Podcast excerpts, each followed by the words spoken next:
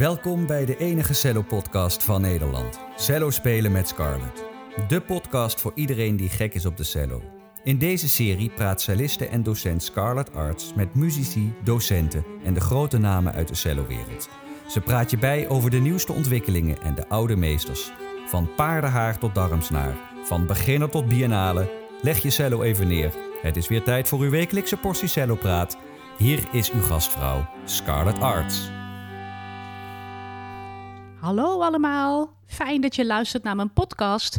En deze week vind je, hoor je de tweede aflevering van Rick Mooney, die ons een guided tour geeft door zijn boek Position Pieces. Dit is oorspronkelijk opgenomen als een video. Wil je de video zien zodat je precies ziet wat hij doet met zijn handen? Ga dan naar Cello Verkoop en Cello Lessen Amsterdam op YouTube en abonneer je op mijn YouTube kanaal. Maar ik denk dat het ook interessant is om te luisteren. Dus uh, geniet ervan. Dag! By the way, in case I, most of what I have just said is in the notes to students. Have your students read those notes, okay? Rick, I've got a question.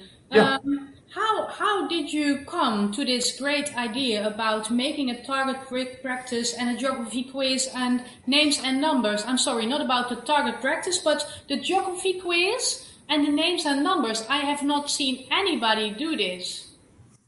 That, thank you for asking. That's a great question, and I was going to talk about that.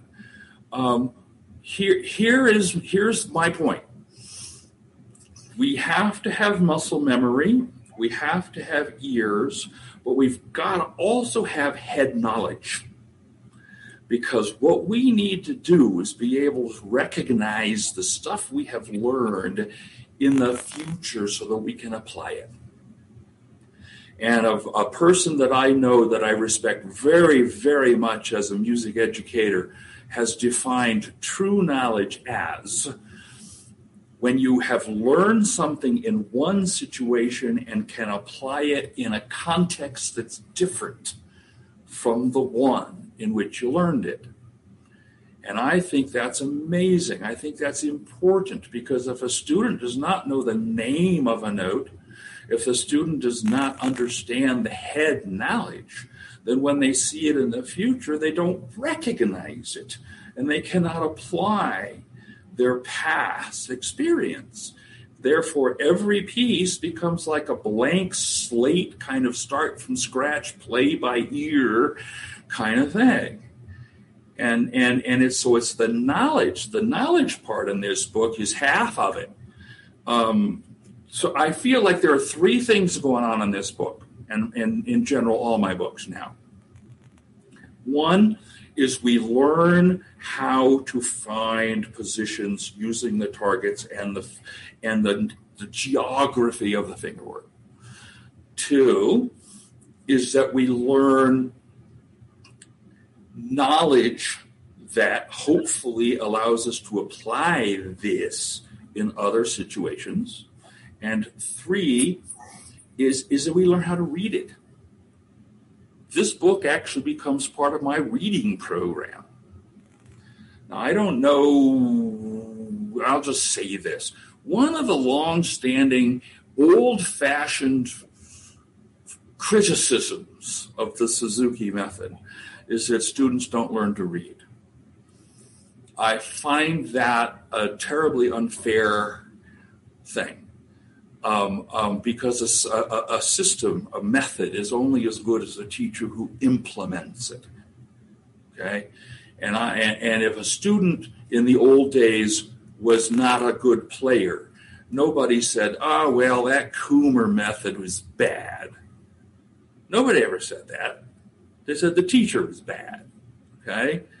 But these days, someone doesn't read well, they're saying, oh, that Suzuki system doesn't teach the kids to read. That's wrong. The teacher did not teach the students to read.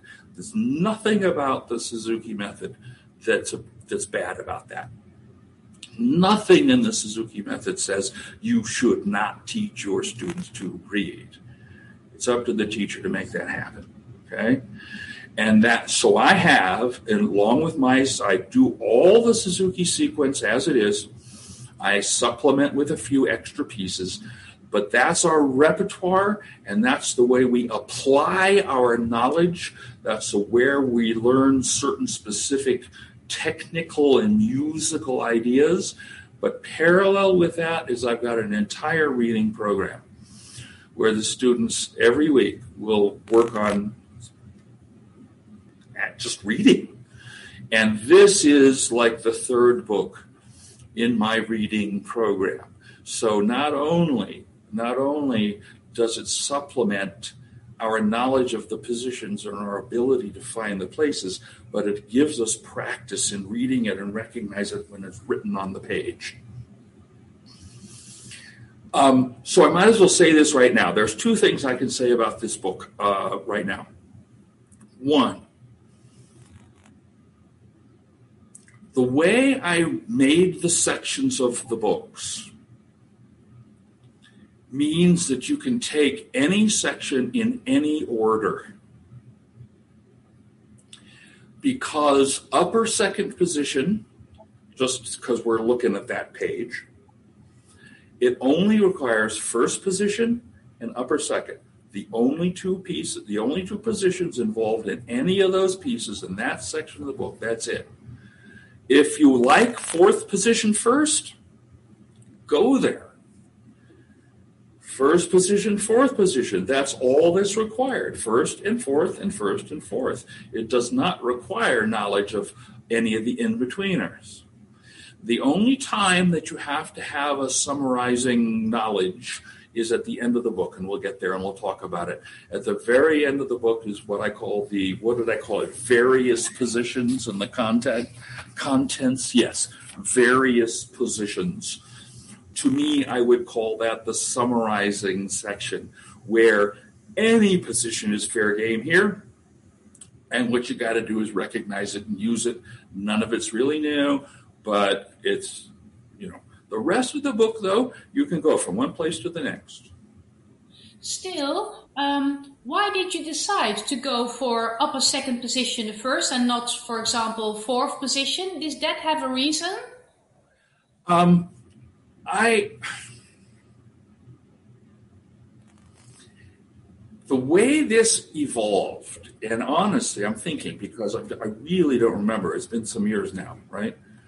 The way this evolved is these positions in this book are introduced in the same order that they show up in the Suzuki repertoire. And and and that made sense. Okay. Another thing is the way I've constructed the targets and the way I've constructed the target practice and the daily exercise is you start with something you already know and do the new thing with it. Okay? And that gives, again, a muscle memory sort of knowledge connection for the students. Starting here seemed to make sense to me and then you go to here and you use this target then to find other positions and that's fine but that's that it just made sense we'll just we'll just move in this way the other thing i was going to say about this is there are people and i believe it's possible to do this. I'm not making a criticism here. There are people who use this book to introduce these positions and that's fine with me. That's totally fine. But I don't actually use that in my system. I introduce these positions in the Suzuki repertoire as it comes up, and I use this book as a supplement to that to give them more experience with it, and again, the reading aspect. Okay? But it can be done. I mean, I, I guess one of the reasons that the book works is that people can use it in a whole bunch of different ways according to their own um, approach to things. All right, so let me get back to page three here. Number um, and since I've talked about concepts so much so far, I'm going to just start saying things that I think will relate back and try not to lecture long, okay? Number one, give them an exercise that they can do correctly on their own at home make certain that they're going to practice correctly all week. Uh, number two, very short, very specific, with lots of repetition. Okay? So, finding the D, which we've been working on, you know, all the pre things I showed you about coming back to the D, right? We know this by now. We don't need a tape there anymore because it's in our muscle memory. Well, let's put two on it and match it against an open D to make certain that it's always correct. I like the harmonic exercise because it forces them to move their hand. If I'm here, this is fine, this is fine, there's nothing wrong with this, but it's too easy to sort of get planted on that spot. This one, this one makes you move and get back the geography quiz and the names and numbers I, I was going to mention. I'm so glad you asked me that question. Uh, one of the things that I have discovered, and one of the reasons why I wanted to have this conversation with you, I, I found some people that skip this. Don't skip this. Don't. Just don't. Don't skip this. My students find it really, really hard at first. Okay, you got to understand, it's hard and I spend lesson time teaching them the system. Okay, we got to find this note. What target is nearby? What finger are you going to put the target on? What is the name? What is the distance you have to go for the note we're asking about? And therefore, what is your fingering pattern? Okay, and you know what? All the way through all my books, all the way through, posi- um, thumb position book two. This is the system. Know a target, know the name, know the distance, know the finger pattern, and boom, you're there, right? You're there, whatever, you're there. If you have that knowledge. Otherwise, it's all by ear, it's all fishing around, you know? And and and so that's don't don't skip the geography quiz. Matter of fact, some of my college, my colleagues, I thought I might not put them in position pieces book two. And they said to me, uh uh-uh, uh no way, we want those. put them in. And so I did. Yes. Okay. So, so you really, really, it's the, and, and I want to repeat this because it's true. My students find it really hard at first, and I have to devote lesson time to help them decipher the system. Uh, if you look at names and numbers, for instance, you know, the first note is given. This is on page four now. Given as D with two. All right. And then you got to say, all right, what's the name of the next note? And they got to tell you it's C sharp. And then you got to say, how far away is that from D? They'll say half step, semitone. And then what finger are you going to use? Well, one. I mean, it's got to be that system. And that's what I spend lesson time um, teaching them. And you know what? By the time they get to book two of position pieces, they already know how to do this. You know, yeah. it's just like any other learning experience. It's really hard at first. Okay. So let's start looking at some of the pieces. Real, and I think again, just because of the concept discussion, there's not a whole lot left to talk about except to show you some of the pieces the fanfare. One of the things that I tried to in, in, in oh, I, I should say this. I should say this. When I did double stops for cello, I chose folk songs. And I chose folk songs because they were supposed to be familiar, kind of to the ear. And again, I wanted my students to know that they were doing it correctly when they got home. When I started working on this book, I thought about that.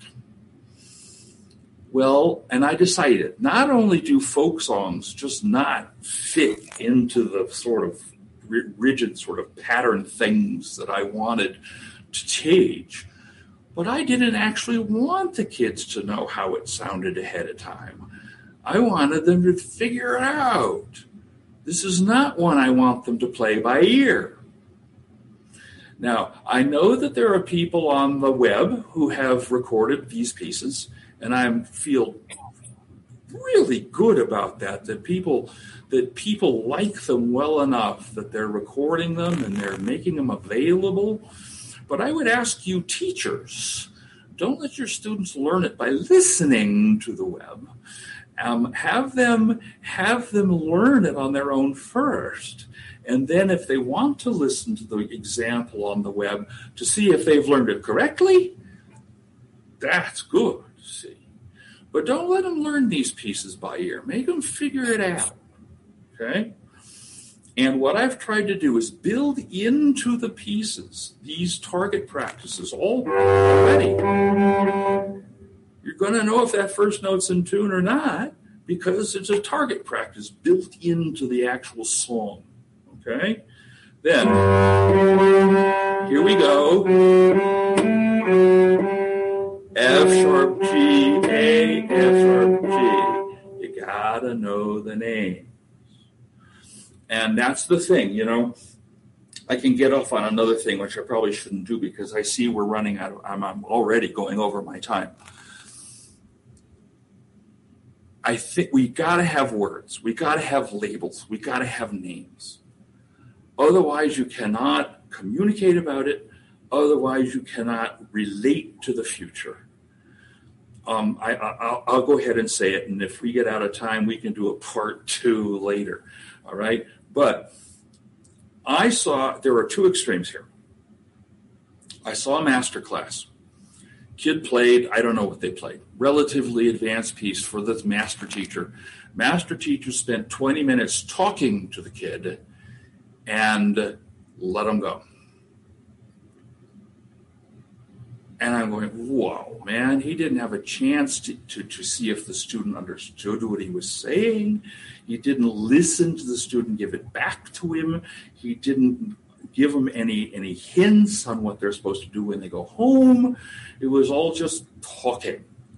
And I believe when I do teacher training and when we ask teachers to record themselves and, and giving a lesson and listen to it, almost everyone says, Wow, I talk too much.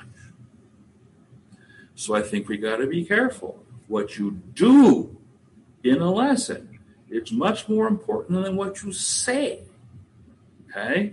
You need to do the thing with the student so the student experiences what it is that you're trying to describe because let's face it, when it comes to making a sound, when it comes to moving your body, there are certain things you simply cannot say in words until the students have actually experienced it.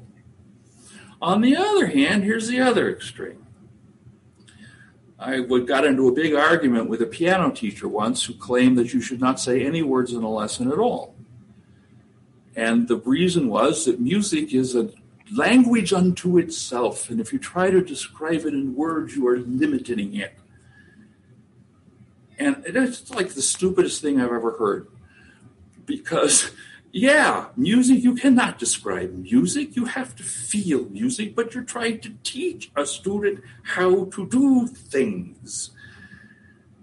And you have to use words because words are how we communicate. So what I've developed are what I call trigger words, okay? When I do this with my shoulders and my body, this is, by the way, again, Margaret Rowell, I call this bird wings. You do bird wings, you feel your shoulder blades and the big muscles in your back, and you feel that all balancing on the instrument. And I could help the students feel that, especially when I used to teach in person, and I'd go over and grab their shoulders and help them with that, right? From now on, I'm going to call that bird wings. And that's all I got to say. Once they've experienced it, we got words to go with it. Okay?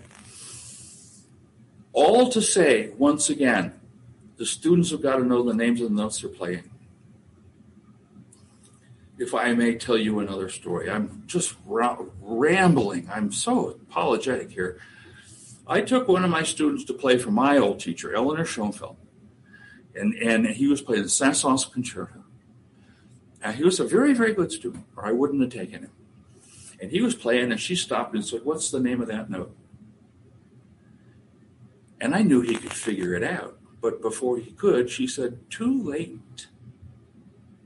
You've got to know now what is the name of the note. Further, you may have to know a second before you got to play it. What is the name of the note? Or you can't get in place and in position to make it accurate and consistent and reliable. Okay? So look at what we're doing here at about a book two slash three level. We're teaching students how to deal with stuff that they're going to need when they're playing major repertoire in the future. This idea of you know what you're doing, you know how you do it, and you can replicate it reliably at will once you recognize it. Okay? So that's fanfare. F sharp G, A, F sharp G, that's the lesson. Skating is very much the very same thing.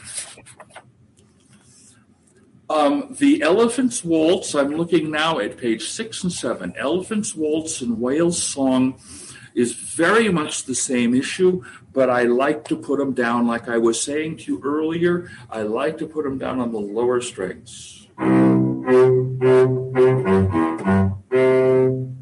Because it forces their elbow and their shoulder into the proper place for the balance of the hand. Okay? And here again, I like to give the students something that if they're even doing it, you know it's right. And that way they always do it correctly. I like March on page eight. One of the reasons I like March is because now we're going to start talking about um, the village. All right. If I look at like measure five in the march. Now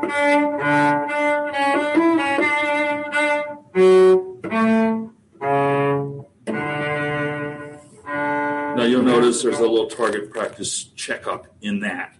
But the real issue is here I am sitting on D. We all know that. That's very cool. I'm good at that now. Oh, but guess what? I also know F sharp. I also know A. I also know C sharp, right? And, and all of those notes lie there. If I've got that head knowledge, anytime I need to find it in the future, it's there for me. I want to talk. Oh, bugle call and toy soldiers on page 10. They're very important to me. Um, I've tried to, there are two things here. One is I've tried to sneak in a few issues, a few technical and notational issues that I was never taught. And this diamond shaped note hit thing, this is something that I didn't, I, nobody ever told me about it. You show up in orchestra and you see it, and what am I supposed to do with this? Well, it's easy, you just have to be taught. And what it means is you put your finger in the spot where that note would normally be played, but instead of playing that note, you play the harmonic that lives right in the same spot. And it's not even hard, right? It's not hard to explain, but they have to learn it. Second reason I like it is the harmonics, especially this F sharp. a little persnickety there. If you're not in exactly the right place, you don't get the sound. So here again, it forces the student's hand to be exactly in the right shape in order to even make the sound. I've got a question about the bugle call and the toy soldiers. Um, most of the students are very glad to come into toy soldiers because they all think it's easier than a bugle call because of the rhythm. Why did you decide to first put the bugle call and then the toy soldiers? Uh, bugle call is mainly because it's it's taps in the United States. I don't know if you guys do this. It's called. There's another word for it too. It's a very common sound, bugle call. This is what they do at military funerals, for instance. Okay, and and and to me, this whole let me find the right spot. That's the wrong place.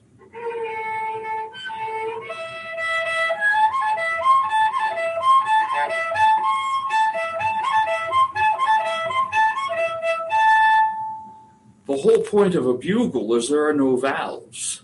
And so the bugle is playing only the overtone series, right? And so we can recreate virtually any bugle call uh, by using the natural harmonics on our string. And so, and as I said, bugle call, I, I don't know what it's like in places outside the United States, but it's it's it's almost a cliche in every movie that you know when they get a sad place they hear the bugle call the taps british have got another name for it the last i can't remember the other name but it's it, it was famous enough that i felt like their ear could help them with that one and then toy soldiers is a completely new thing which they have to figure out on their own because it isn't something they may have in their ear. Okay? Now, I happen to like Lament very much because I think it's a really pretty song.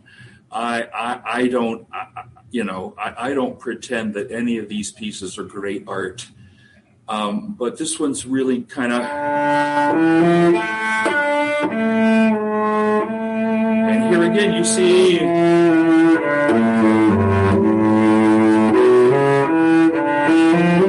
Here's my fingering pattern.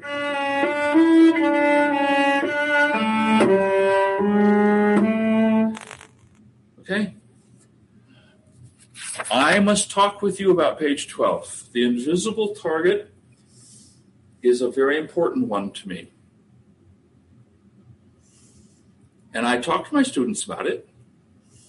Um, um, tell me, I say to them, tell me you're going to find that A with fourth finger. So, what target are you going to use? Well, by now, they're very good at knowing that it's a G. But then I say, please look at the key signature. Are you ever going to get to play that G? And the answer is, well, no, because it's G sharp. But we're still going to use the G to find our spot. That's why I call it the invisible target. And if I want to, I, I say to him, it could be called the inaudible target, but that seemed weird. So I called it the invisible target. You find it, and it puts you in place for all these other notes. You're still, it's a little bit of a mind trip. You're going to play and find a note that you're not actually going to play. But that target, that landmark still exists and puts you in the right place for all the rest of them. Pachyderm parade is exactly the same on the lower strings. Okay? Um, so let me, I think we can flip pretty quickly through this now. Extended second position is the same issue. We're going to find the target first, and then we're going to find the fingering pattern second. The geography quiz, there's going to be a difference between a 1 and an X1. Okay? And that you're going to have to know whether it's a half a step or a whole step. And so that's that's on, again the knowledge part. Um, I particularly like to talk about Eric's minuet in this on page 17. First of all, Eric's Minuet is my direct um, connection with that moment I talked to you about in the witches' dance before. Because here we go.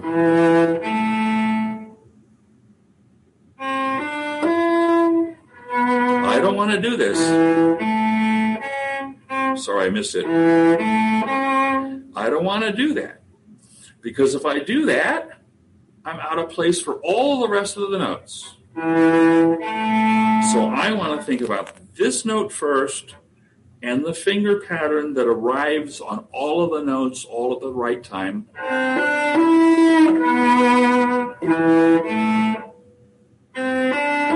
Then, you know, next thing is a little bit of a joke. Uh, you may have noticed, some of you, that that there is that I have a, a funny sense of humor sometimes. I had a family came with me. Uh, and they wanted to know why it was called Eric's Minuet, and then they made up a whole thing about my son and blah, blah, blah, and no, no, it's Erik Satie. It's Erik Satie.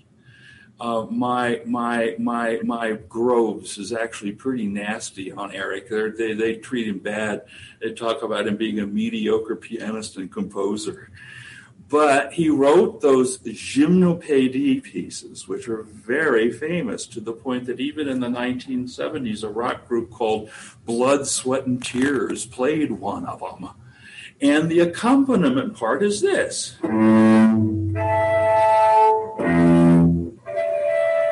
Right?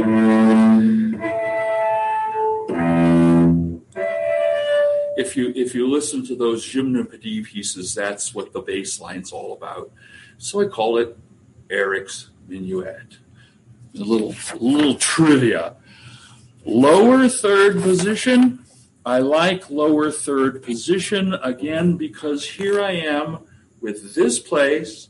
We've already put second finger there. Now we're going to put first finger there. And by now that becomes fairly automatic. Target practice every every single day. Okay? Uh, we don't forget that one of the things and by the way i didn't say this yet.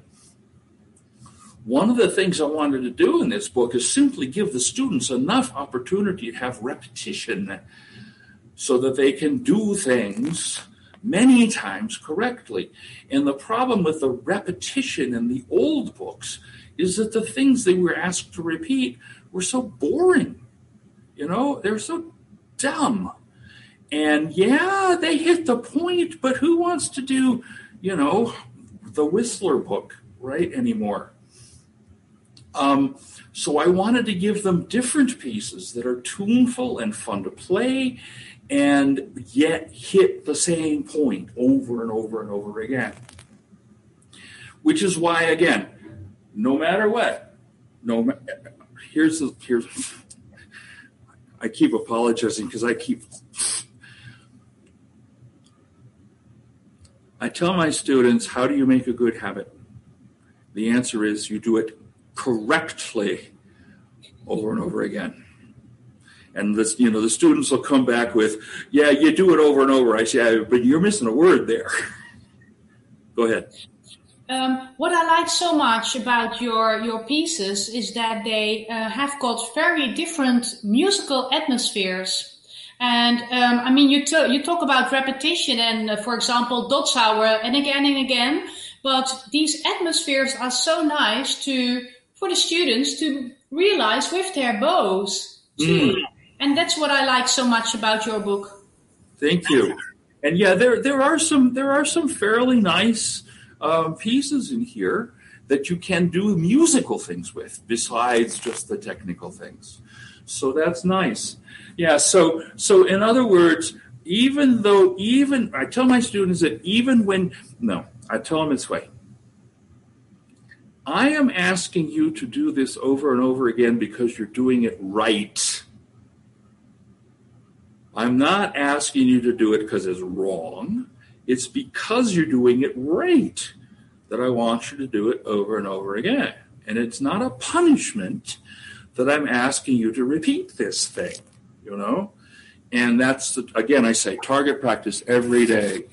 Now, the teenage monster on page 22 is definitely one of the top 10 hits in this book. Everybody likes this piece and and so I don't need to tell you much about it. It's got the low,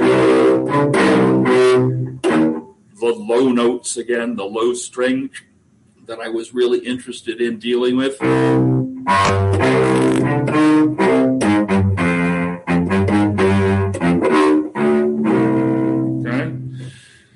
For your information, when I was a child, there was a TV show on called The Munsters, and it was about a family. It was a black and white half hour show about a family of monsters that sort of lived. You know, they were pretty, it was funny, it was a comedy. And their theme song was sort of a 1960s rock and roll kind of kind of song, and that's what this is supposed to be. Okay, there's got a little 1960s rock and roll going on here. People ask me if that's a, a, a, a autobiographical piece, and I always refuse to answer. I take the Fifth Amendment on that one. Um, all right, so here we go again. All right. I said this earlier, I want to repeat it. What I have decided about getting around the instrument is that whenever possible, I love to use my second finger because it balances my hand. If I'm using first finger, it's too often weird. If I'm using second finger, I have a balance. Um, having said that, there are times when you simply have to use first finger right? So here's this and here's this. So fine, you deal with that. Also, you're going to use third finger. Here's this, here's this for lower second. Fine. But as much as possible, and when if we if you and I ever get a chance to talk about position pieces book two, you'll hear about how I dealt with all of that up here. Okay, yeah. And the idea being that that I'm using my I'm defining a lot of my terms based on the second finger, not so much from a theory point of view, but from a teaching point of view. Okay? So, here again, I've got homework. Well, third finger on the target. Um, um, valse triste on page 26 happens again to be one of my nice ones. You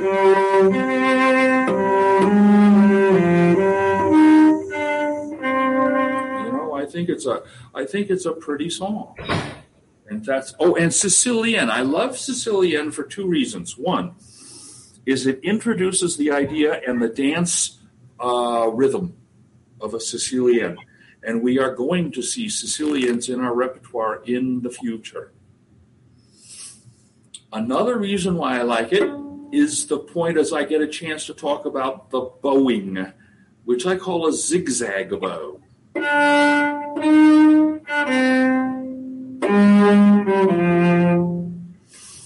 The zigzag bow is dependent upon saving on the first bow, so you get a little teeny zigzag here. And I, we're going to find this. Here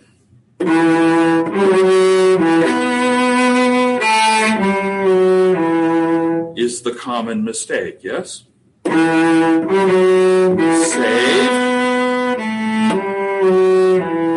And do a little zigzag, and you don't get that huge bump in your bow.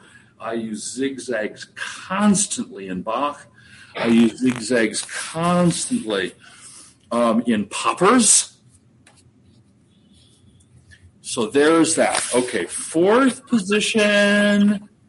Oh, yeah, I got to talk to you about fourth position. I got to talk to you about busy bees on page 34.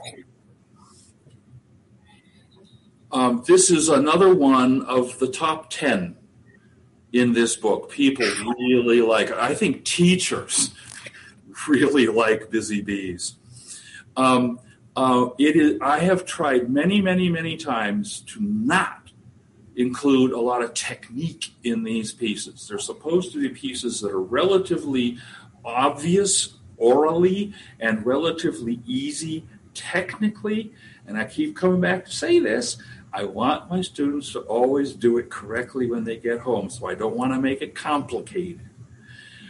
Busy bee is hard though but I love it. This whole thing about putting your fourth finger on the C string and having to play an open G, you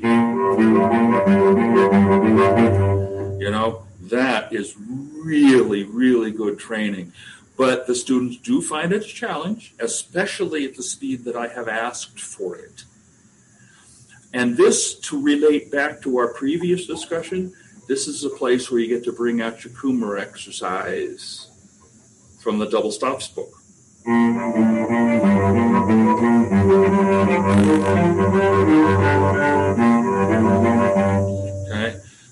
So it's a really good piece. Now, upper third, upper third, I don't believe there's anything surprising in upper third. The point of upper third being now that we have encountered fourth position and all of these targets, now we're going to put two on it. And there we are in upper third. Okay? So again, we'll start with something that we already know and apply a different finger to it. And and so the relationship becomes obvious. And again, again, I say the muscle memory should work. Extended third is the same idea, being you're going to find this target, but then your hand's going to open. On page 45, it's worth noting again that I have used the bugle call again, um, noting that the same harmonic. Sorry, this one. This is the same as this one, right? And so it's it's kind of worth noticing that, and it's worth noticing um, again if you don't have your fingers in exactly the right place, the, the sound just simply doesn't happen. So that's another reason why I like the harmonics here.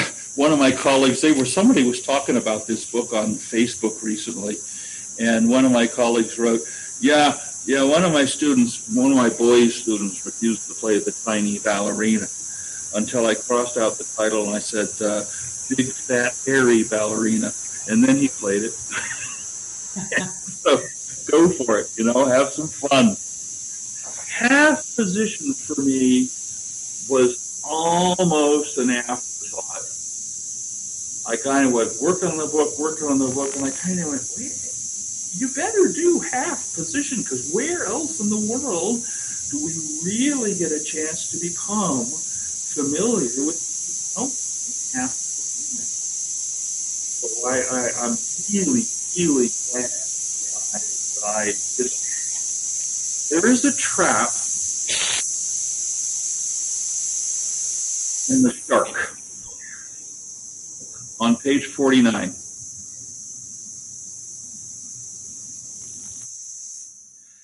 Um, let me find it.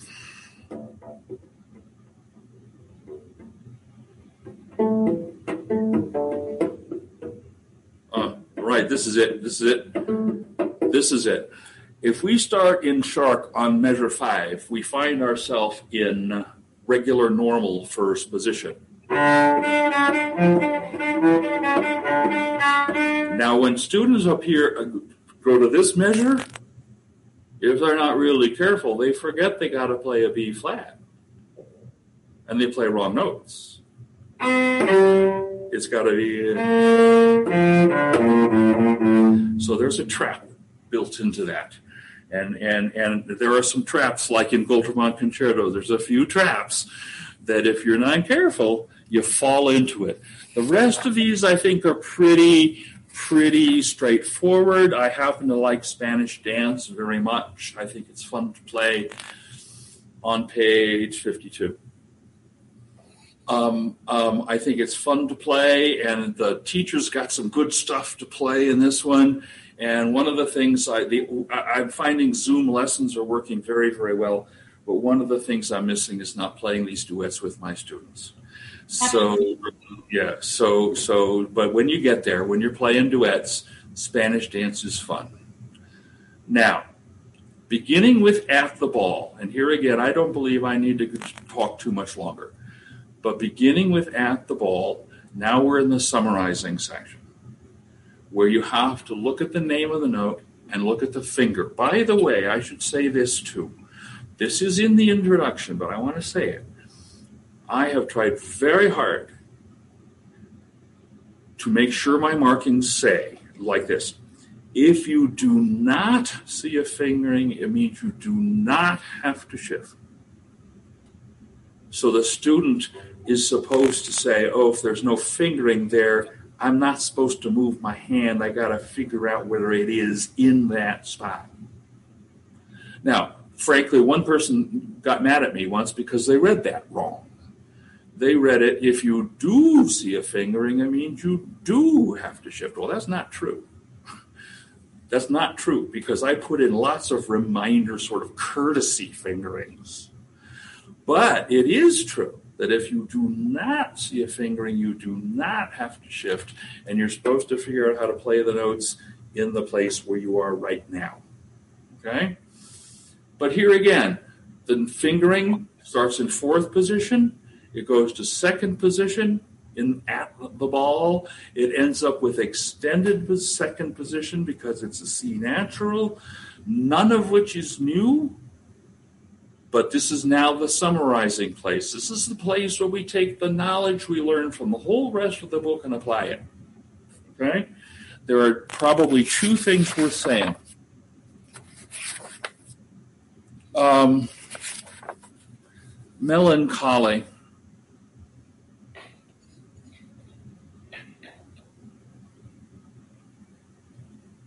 Melancholy is one of the first places where I introduce the chromatic pattern.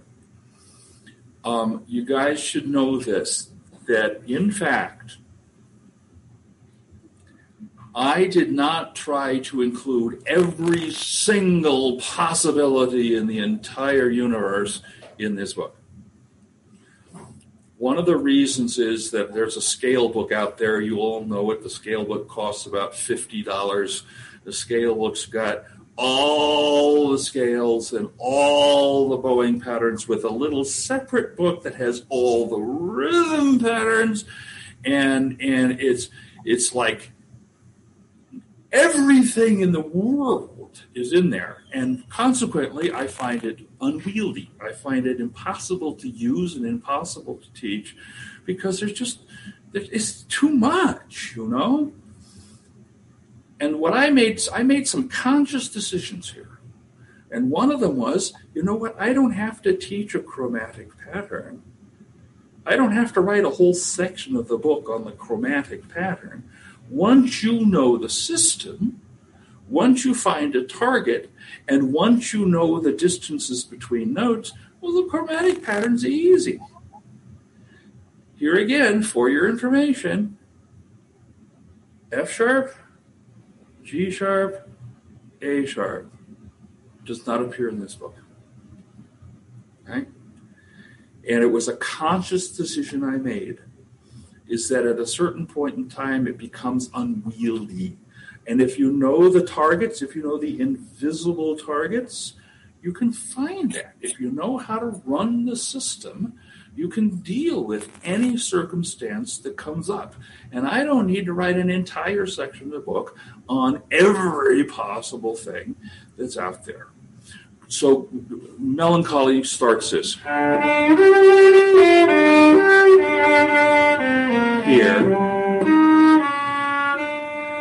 Now, that's not amazingly weird because we've been in second position, but there is our chromatic pattern.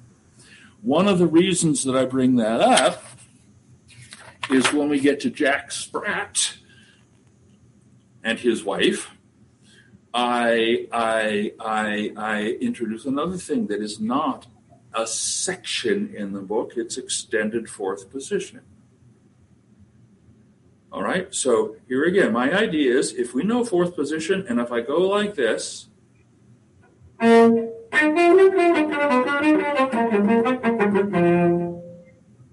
it's not that hard. But I do have to warn my students about it. I do have to ask them ahead of time. You all know Jack Sprat, yes, the mother goose? Jack Sprat could eat no fat. His wife could eat no lean.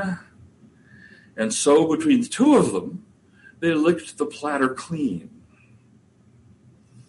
So what that means is Jack Sprat was skinny because he didn't eat any fat, and his wife was not, which is a little bit the opposite of Mr. and Mrs. Mooney.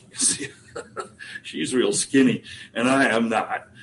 But but the point is, here's our little dance here. Sorry,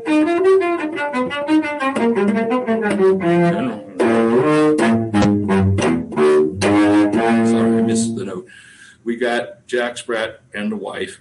And of course, the reason is again to notice what is the co- connection across the strings and knowing when you're here, what is available over there, along with what I've been saying about playing on the low strings for the proper posture. Um, one last thing to say, and then I think I'm done, and then you can ask me any questions you have. I got the blues on 60, what is that? Five? Three. I put the words in here. I put the words in here because when you notate things like the blues with these triplets and stuff, the rhythms become complicated. And again, I didn't want the rhythms to be the point of the piece. I wanted it to be our targets and our patterns, and I wanted it to be fun. And so you got to have words, right? I got, what is that, A? I got the blues, baby, right? I got the blues, baby. Use the words, figure out the rhythms, have fun with the song. Okay? And I will I will admit to you that what this was only the second book I published. That when I put this out, I was a little worried that people were going to find some of this stuff too silly. Um, uh, but I I have a friend who who kind of encouraged me. He said, you know, people got to have a sense of humor. You know, just gotta. Turns out people really liked it. People liked the funny titles. People liked the words, and therefore, in my subsequent books, I continued in the same vein. There's lots of little jokes in the titles. And there's some words that go in that are supposed to be just fun that don't really mean anything to technique or playing the cello, but it's supposed to be an enjoyable way to play the instrument, right? And so I continued with that. And the Absolutely. Blue, yeah. Absolutely. This is so much great information.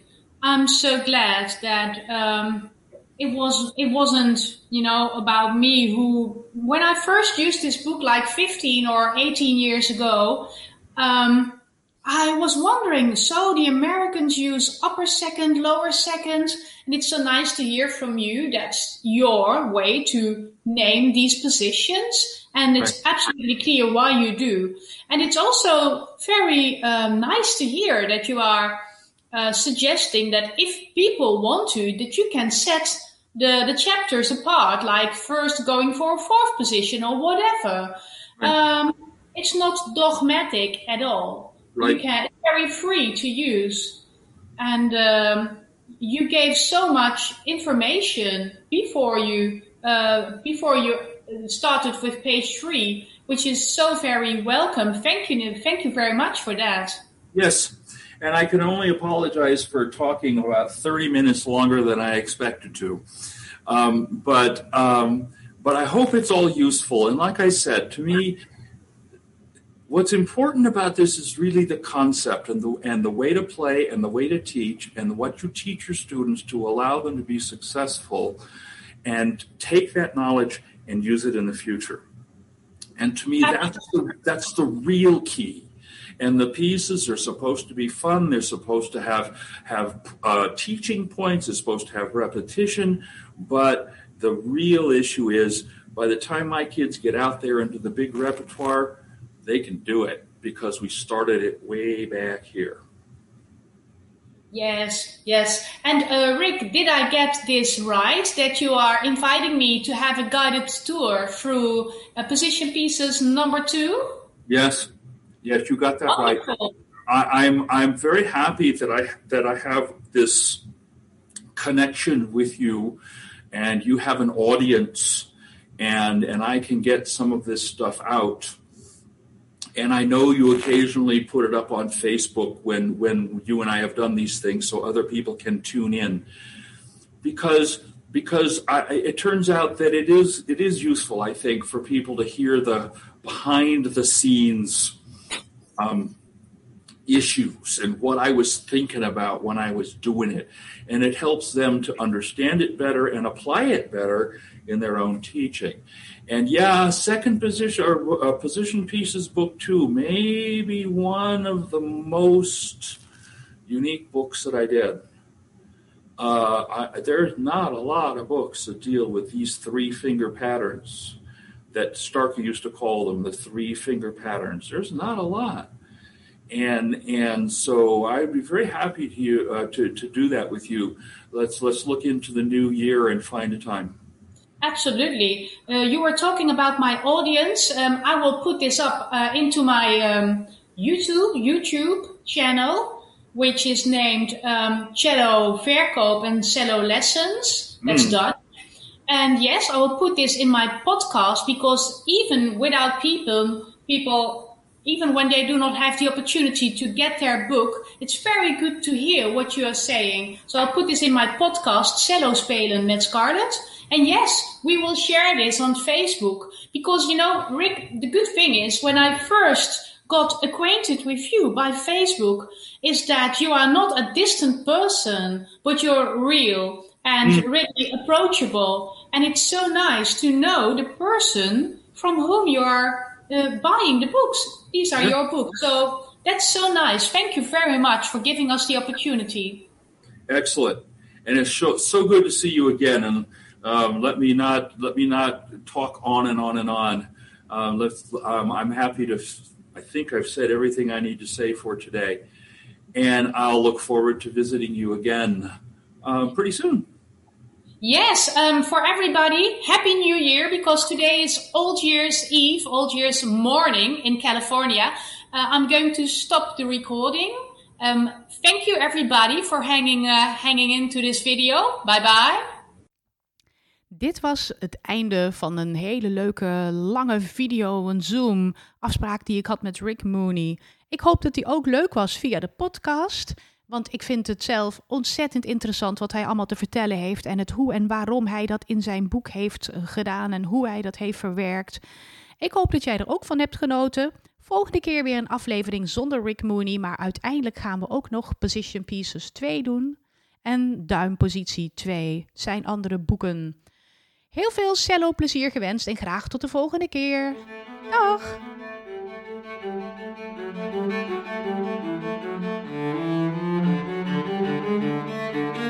Thank